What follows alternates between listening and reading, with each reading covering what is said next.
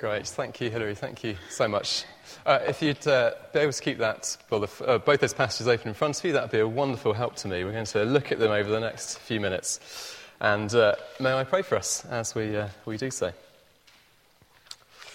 Uh, Lord Jesus, you said there that um, the sheep will listen to your voice, and there'll be one flock and one shepherd.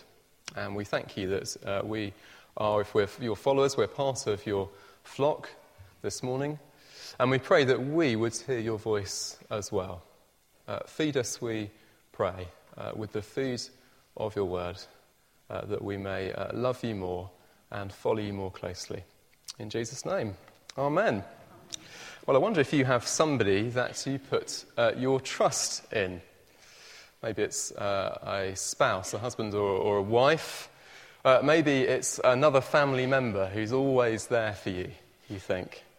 Uh, maybe it's a friend uh, or a neighbour. I guess, like lots of you, I've been um, watching the Olympics this week, and I've been struck quite how often, um, when uh, after the uh, athletes have competed, and uh, John Inverdale or whoever it is grabs them for a, uh, for a quick interview, how quick they are to make it clear that there are other people who are supporting them, and, and that they wouldn't be in the position that they're in if it wasn't for those people. Uh, whoever we are, even if we're uh, Olympic athletes who seem to be able to do uh, in- incredible, inhuman feats, uh, all of us need somebody or want somebody who we can rely on. Somebody's going to be there for us in the good times and the bad times. Uh, well, I said in the vestry this morning, I feel I've got famous passage pressure this morning because I reckon if we did a survey, I, the amount of people who would say that this passage is their favourite passage would probably be uh, pretty high. And that's always nerve wracking for a preacher because you don't want to botch it up. I think there are millions of people who would put this passage as being one of their favourite chapters in the Bible. Uh, there are millions of people, and probably there are people here who, I, who can, uh, can testify to this, who've turned to it in times of trouble uh, for encouragement and strength. I went to visit a member of our church family who can't come to church very often just this week. Uh, she was feeling a little bit low, and we read this psalm uh, together. Uh, the sad truth is that as a vicar, most often I encourage, I, I encounter, I should say, Psalm 23 at funerals.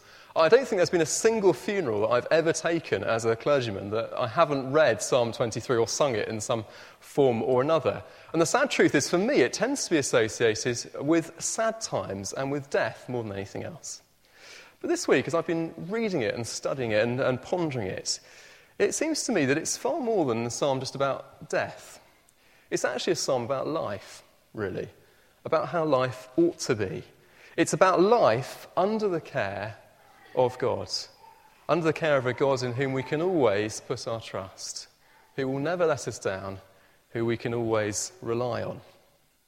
Uh, if you're a reader of the Bible, you'll know that uh, quite often the Bible uses picture language to help us understand difficult concepts, and particularly to help us understand God. And in Psalm 23, there's a really, really good example of this. You've got two kind of pictures put side by side picture of God, our good shepherd, and a picture of God, our friend. And I want to just look at those pictures each in turn and explore what they tell us about uh, God and how they sh- uh, show us the depth of his love and his care for us. So let's look at the first picture, shall we, that the psalmist uh, puts out for us, which is God, the watching shepherd. God, the watching uh, shepherd. Uh, King David, who wrote the psalm, was a shepherd in the early parts of his life. So I think it's probably no surprise that he found it very, very easy to think of God as being a bit like a shepherd. Uh, he wouldn't be alone on that because uh, shepherds were a very big part of the, the landscape of, um, of, of the, the, Bible lands, of Palestine, of, the, uh, of Israel, the Holy Land. Uh, and they still are to a large degree. If you've ever been to, uh, to the Holy Land, you'll know that it's, it's, it's, pretty rocky and pretty stony. It's also quite hilly as well. Uh, there's not an awful lot of really flat ground where you can uh, do sort of uh, arable farming like we have here in, uh, in Norfolk. And because of that, it means that they tend to turn to, to animals, to farm animals. And particularly sheep, because sheep can put up with the, uh, the, the, territory. It makes much more sense for farmers. I think most of us have pretty cosy ideas about shepherds, don't we? We tend to think of nativity plays and, you know, tea towels on the head and that sort of thing, or, or Countryfile or something like that. It's all quite kind of cosy, isn't it? And, and, and nice. maybe we watch Springwatch with the lambing and all that kind of thing. But actually, for the most part, a shepherd's life then, as is now, would actually be very, very, very difficult. A really tough life. Actually, just yesterday in the newspaper, there was an interview uh, with a shepherd uh, funny enough, and talking about his, his life. I, I nearly brought it, I cut it, nearly cut it out to bring it to read it to you because it was, it was really quite, quite stirring. Uh, shepherds' lives were and are incredibly difficult. Uh, they, they're never off duty. Um, most of us, uh, if we're, we're, still working, we're used to sort of having a sense of we can go home at the end of the day, clock off, and, and that's it, the work's done. We don't have to think about it until the next day. Uh, that's not the way it works for shepherds.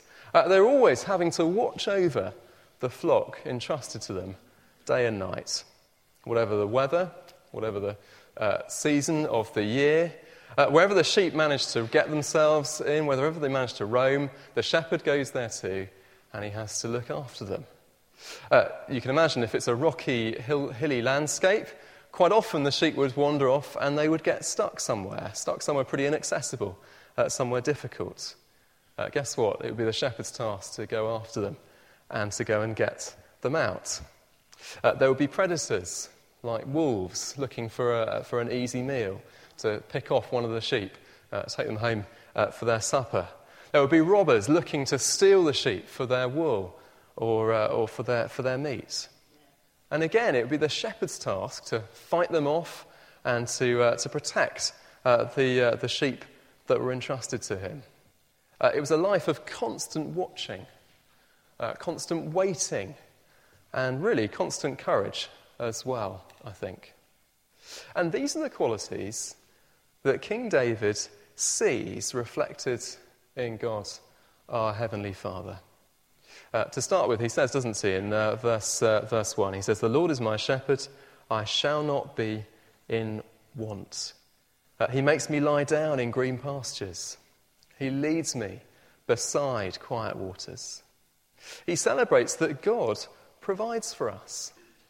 Just like a shepherd is always on the lookout for a good spot of land for his sheep to, uh, to, to, go and graze, and he'd lead the flock to where they could find that. Uh, so the psalmist says that God provides for our needs. He finds green pastures, uh, quiet waters, places where we can be at peace and at rest. He says that he restores my soul. That is, He refreshes us. He revives us when our hearts are burdened and exhausted and weary. He goes on, he says, He guides me in paths of righteousness. Uh, that is, He guides us in the way that we were made to go, the ways of holiness and goodness, the paths that we were created to walk in, the paths that He knows are the best way for us. And he says that all he does this is for his name's sake, for his glory and for his renown. What a picture it is, isn't it? God, our watching shepherd, always looking out for us, always uh, providing for us, uh, always doing what is best for us. And yet, I think then David takes it a step further because he says that not only does God always provide for us, but he says he also protects us as well.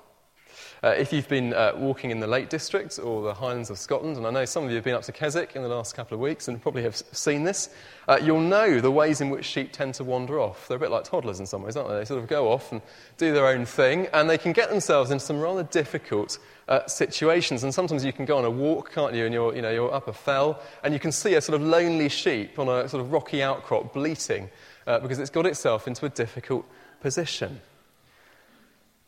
And yet, still, it was the job of the shepherd to go after the sheep who'd got lost and to protect them, to keep his eye on them, uh, to use his rod and his staff, his kind of shepherd's crook, to hook them back and, uh, and, and, drag them back uh, to safety, to rescue those in difficulties. And again, that's what David says. This is a picture of God at work in our lives. He says that wherever we manage to, to wander, whether we find ourselves, uh, even if we find ourselves walking in the darkest valley of all, the shadow of death, as life shadows seem to be closing in on us, he says that even there, God is there, watching over us, protecting us from harm. He says, doesn't he? Verse 4 Even though I walk through the valley of the shadow of death, I will fear no evil, for you are with me. Your rod and your staff, they comfort me. God is there. Even in the darkest times of life, He's there, He's watching over us, uh, He's protecting us from all harm. What a wonderful picture for us to enjoy. It is a great picture, isn't it? And yet, the good thing is that even better, that if we turn to the New Testament, we see that it does get even better for us. And that's where our second reading comes into play. Because as we heard in that second reading for us, Jesus takes this picture of God as the good shepherd of the flock and he applies it to himself. Uh, in passing, I think it's, a, it, it's, it's one, uh, another claim indirectly to Jesus being divine. He's, saying here, he's effectively equating himself uh, with God. And he could do that because that was the, the truth, of course. Uh, he takes that picture of God as the Good Shepherd and he applies it uh, to himself. So, for example, uh, verse 12, he says, he says, I'm the Good Shepherd. The hired hand is not the shepherd who owns the sheep. So when he sees the wolf coming, he abandons the sheep and runs away. Uh, then the wolf attacks the flock and scatters it. The man runs away because he's the hired hand and he cares nothing for the sheep. I am the good shepherd. I know my sheep, and my sheep know me. Uh, he's saying, isn't he, that uh, just like God never leaves us, even the darkest valley, so he will never leave us as well. Uh, the hired hand, the one who's just paid, he's doing it for the money to come and look after the sheep, he disappears when the going gets tough. But that's not true of the Lord Jesus. He never leaves us, his sheep. He says, doesn't he, verse 14, I know my sheep, and my sheep know me. Uh, he knows us uh, by name. He knows us, who we are. He knows everything about us. Uh, he loves us, and he cares for us. He says that the sheep know his voice. They hear him and they listen to him. Uh, elsewhere in the Bible, he says uh, that he gives us rest. He promises rest for all those who come to him weary and downcast. Just as David said uh, in our psalm, he makes me lie down in green pastures. He leads me beside quiet waters. He restores my soul. The Lord Jesus says, Come to me, all who are burdened and heavy laden, and I will give you rest. And above all, he gives us this wonderful uh, promise, doesn't he? Uh, he says at the end of verse 15, I lay down my life for the sheep. Above all, above everything else, he protects for us, yes, but he provides for us by laying down his life for us on the cross. Uh, why? He tells us, doesn't he? So that uh, there should be one flock and one shepherd. So bring us back to God's our Heavenly Father, uh, to be part of the flock. He is the Good Shepherd who watches over us. Well, apparently, there's a story of a uh, very stressed businessman who uh, had uh, been stressed for a very long time. He'd uh, been to his doctor on numerous occasions and tried all kinds of things, and nothing seemed to work. And in desperation, he came to see his vicar. And uh, he came to explain to his vicar that uh, he was completely stressed out and didn't know what to do and where to go. And the vicar apparently stopped. He listened to him, he poured out his troubles. At the end of his sort of spiel, he said, Why don't you do this? Read Psalm 23 three times a day, every day, for a whole week, and see what it does for you. And the businessman apparently sort of chunched and thought, all we've got to offer? A bit rubbish. Oh, well, never mind, I'll go away. I haven't got anything else. I'll go away and do it. Anyway, he went off and he did it. And apparently, the following Sunday, the vicar came up to him and asked him uh, how things were going. And uh, he was a completely different person. He was beaming from ear to ear, and he just said this He said, I've met the shepherd, and I've heard his voice. I've met the shepherd, and I've heard his voice. Don't know if it's true or not, but even so, I think the sentiment is true. And I wonder if you could say the same as that stressed businessman.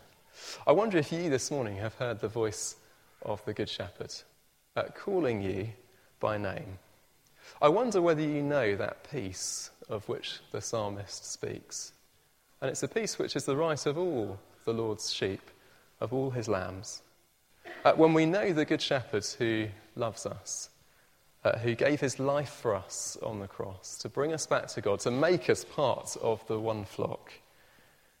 The Good Shepherd who promises to watch over us and look after us for all of our days, then there is a peace that the world can't explain, the world can't offer, but the world cannot take away either. It's the peace that all of us uh, long for deep in our hearts. That's the first picture that the psalmist gives for us the picture of God, our watching uh, good shepherd. Let's look at the second picture, shall we, that we see in this psalm. And the second picture is rather different because the second picture is of God, our welcoming friend. God, our welcoming friend. It's a wonderful picture, isn't it? God, uh, the good shepherd, and that should be a great comfort for us. But I think, if anything, the second picture, which is one we often forget when we read Psalm 23, in some ways I think is even more precious. Because the psalmist explains to us that God is not only our shepherd, but he is also our friend. Uh, when my wife and I arrived in Norwich, uh, we knew that we were among friends because people invite us over for a meal. Were, uh, we had lots of invitations uh, to come and, and uh, have meals with people and to uh, get to know all of you in the church family, and it was great. We knew that we were among those who cared for us and were friends. and that's true wherever you go, isn't it, in life? If, if, if, if people have you over for a meal, that's a sign of friendship and of relationship. It Doesn't matter uh, where you are, whatever corner of the world you are, uh, eating together is a sign of friendship. And that is what David sees with God here. At verse 5, he says, God, you prepare a table before me in the presence of my enemies. You anoint my head with oil, my cup overflows. It's an amazing picture, isn't it? It says God invites us to share in his table. He's prepared a, a, a table for us, a meal, uh, full of good things for us to enjoy. It's full even to overflowing. He says, My cup overflows. It's more than we could ever possibly want.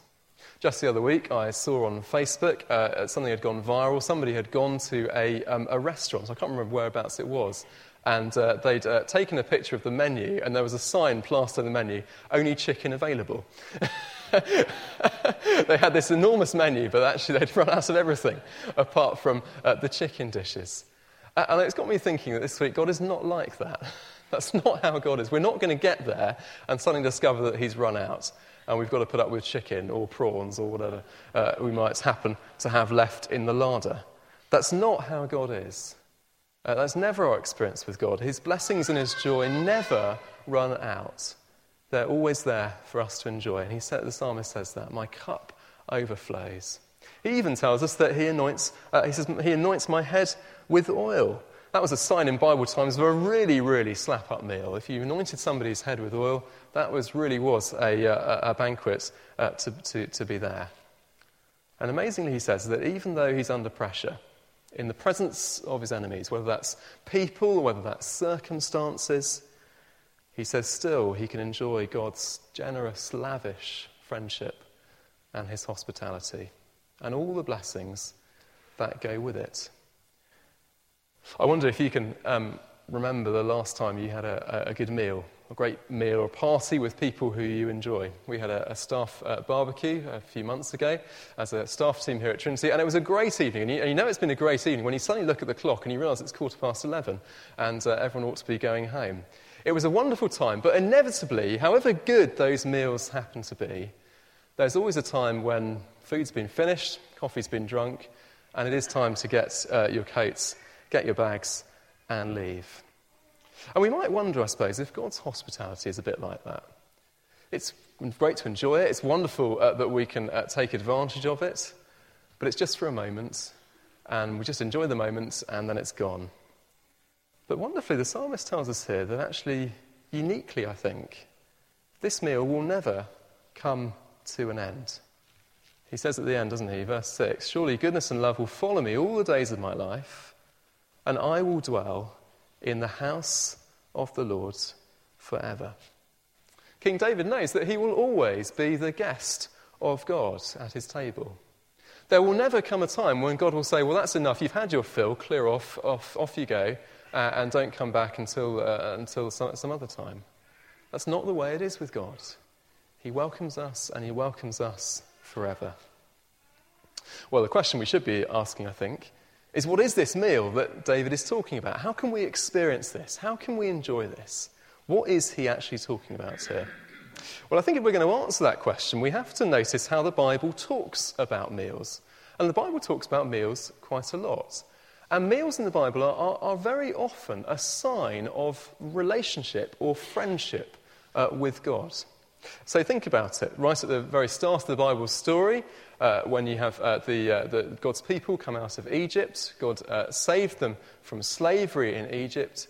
He told them to remember what He'd done for them by means of a meal. He told them to uh, remember the Passover festival that they, uh, that they would keep. It was all about remembering God's friendship and what God had done for them.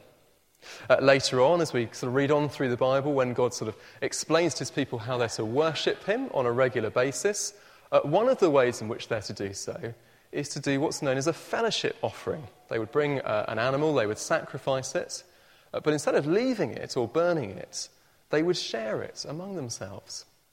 And it was a kind of picture, we think, of, of, of, of sort of uh, fellowship that we have with each other, but critically, fellowship that we have with God, friendship.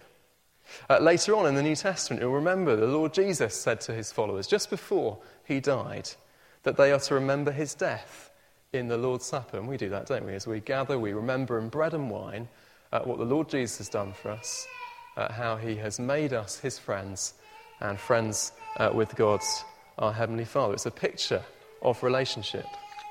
And as we keep reading through the Bible, we, we, we see this idea of, of, of, meals. And it all comes together in one great big final meal, which is right at the very end of the Bible in chapter 19 of the book of Revelation.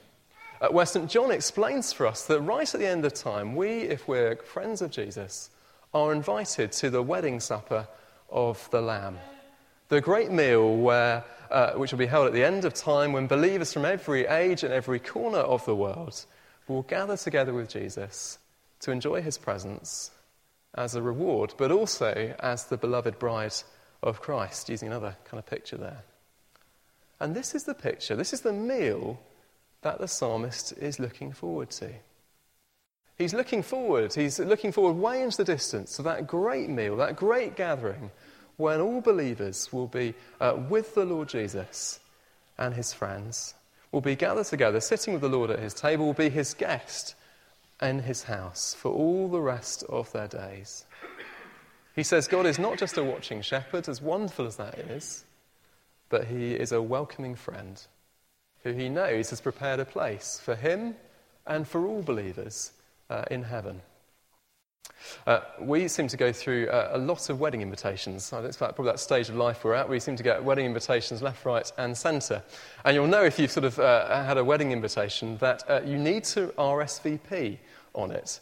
Uh, I haven't always done this. Those of you who know me well will know I'm a little bit scatty and I tend to forget these sort of things. Uh, and I'm not always very good at responding to things. Fortunately, my, my wife Claire is very good at these things and she's very able to RSVP. And I've often wondered what would happen if I didn't RSVP or if she didn't do it on my behalf. Probably I would sort of get there and, uh, you know, swan up wanting a, uh, a table and sit down with, uh, and enjoy the meal after the wedding. And I'd be told there's nowhere for me. I'd have to clear off and go and get something else, I think. And I think it's a bit like that in a sense. We can think about that with, with God. Because if, we, uh, if this picture is true, if this is where uh, creation is going, if this is what we've got to look forward to, then surely we want to make sure that we've RSVP'd and that we are on the guest list. We want to make sure that we're there with King David, with all the rest of believers, uh, enjoying that hospitality. And I think this is where the two pictures in our psalm come together. Uh, by rights, the Bible explains for us that yes, we are like sheep who have gone astray. Uh, we've wandered off, and all of us have uh, gone to places where we shouldn't do. We've wandered away from uh, the path of righteousness that the Lord has set for us. Uh, by rights, we shouldn't be part of the flock. None of us have a right to it. But because the Lord Jesus is our good shepherd, because he came, he laid down his life for us on the cross, he says that all who receive him can be put right with God and welcomed back into his flock and back into his fold and look forward to being with him in his new creation. And we can know his goodness and his mercy for all the days of our life because our Lord Jesus gave his life for us as our good shepherd to win us a place at his table in heaven. And it's through, friends, responding to that offer, through RSVPing, if we want to put it like that, that we can be sure that we will be there and we will have a place at uh, his table uh, with the psalmist. One of the most famous verses in the Bible puts it a bit like this it's a verse that's spoken to many Christians through the ages. Uh, it's Lord Jesus speaking to a group of Christians who've grown cold and who've wandered away from him. And he says these wonderful words, and I think they're true for us this morning. He says, Behold, I stand at the door and I knock. If anyone hears my voice and opens the door, I will come into him and eat with him, and he with me. See that, that promise there, Jesus saying, of friendship, of a meal together. If anyone hears my voice and opens the door, I will come into him and eat with him, and he with me. Here is the Good Shepherd uh, speaking to us, speaking to his sheep, calling out to us, the sheep who hear his voice, calling them to return to him and to enjoy friendship with him that will never, ever end. As we draw to a close, I want to ask you if you have responded to the invitation that the psalmist sets out for us here, because I think it is an invitation. It's an invitation to all of us, whoever we are, to come and join in friendship with God. Are you sure that you are on the guest list? Are you sure that at the end of time you'll be allowed in and there'll be a table, there'll be a place set and laid for you? Do you know the welcome of a loving Heavenly Father who longs to welcome you in and to, uh, to sit with you and to lavish His goodness and His mercy on you for all of your days? If you're not sure, uh, do come and speak to one of us after the service. We'd love to talk about that uh, more with you. It may be that you want to explore that at a later date or uh, in more detail, and uh, in a, in, a, few weeks we're going to be running what's known as Christianity Explored. It's just a, a course, it's a short course which looks at who Jesus is and what it means to be his friend, and what it means to be his follower. And you're very, very welcome. If you'd like to be part of that, just speak to me and we'll, uh, we'll be able to, uh, to, to, to sort that out for you. It may be that you're sitting here this morning and you know that you have RSVP'd. You know that you're on the guest list, and that's a wonderful thing. But I want to ask you are you looking forward to all that David is looking forward to? It seems to me that, that surely when we understand these verses, really we should be a bit like children at Christmas time, shouldn't we? Uh, children in the, in the run ups of Christmas time are, are, are, always looking forward to what's going to happen, whether it's the presents or the food or just uh, being together with uh, Granny and Grandpa and everyone else, we gather together. And I think that should be our sense here, shouldn't it? If we understand what the Lord Jesus has done for us and the welcome that we're offered, then we should be looking forward to that as well, shouldn't we? Sitting down with our Lord in his presence forever. Uh, no matter what the circumstances might be outside, we know that we'll be with him and we'll be enjoying his company. There's nothing on earth that could be better than that. And yet, I guess if we're honest, I certainly count myself among, um, among this, it's very easy with the pressures and the busyness of life to forget that. To forget where it's all going and to forget what God has in store for us. When we're the friends of God, we can look forward to a wonderful welcome and a wonderful future uh, with Him. Who can we put our trust in? Who can we really rely on, whether it's in life or in death? Here's our answer, isn't it? David shows us God. In our lives, He's our watching, tender shepherd who cares for us at every step. In death, He's our welcoming friend. He welcomes us in and cares for us and has prepared a place for us. Let's pray, shall we? Lord Jesus, we do thank you for these wonderful pictures. Uh, thank you that they've been an encouragement to saints down the ages. And we thank you that they've been encouragement to us this morning as we've looked at them. And we pray, particularly for people uh, who uh, are going through tough times in our church family, that they would know the uh, watchful care of you as our Good Shepherd. Thank you that you laid down your life for us on the cross, that we might be part of your flock. And we thank you wonderfully that you have gone ahead of us to prepare a place for us at the table of your Heavenly Father. And we pray that all of us might one day be found there, we might be on the guest list, uh, rejoicing with you uh, for all eternity. Uh, please help us to respond to you in the way that is appropriate uh, this morning. And we ask it in Jesus' name. Amen.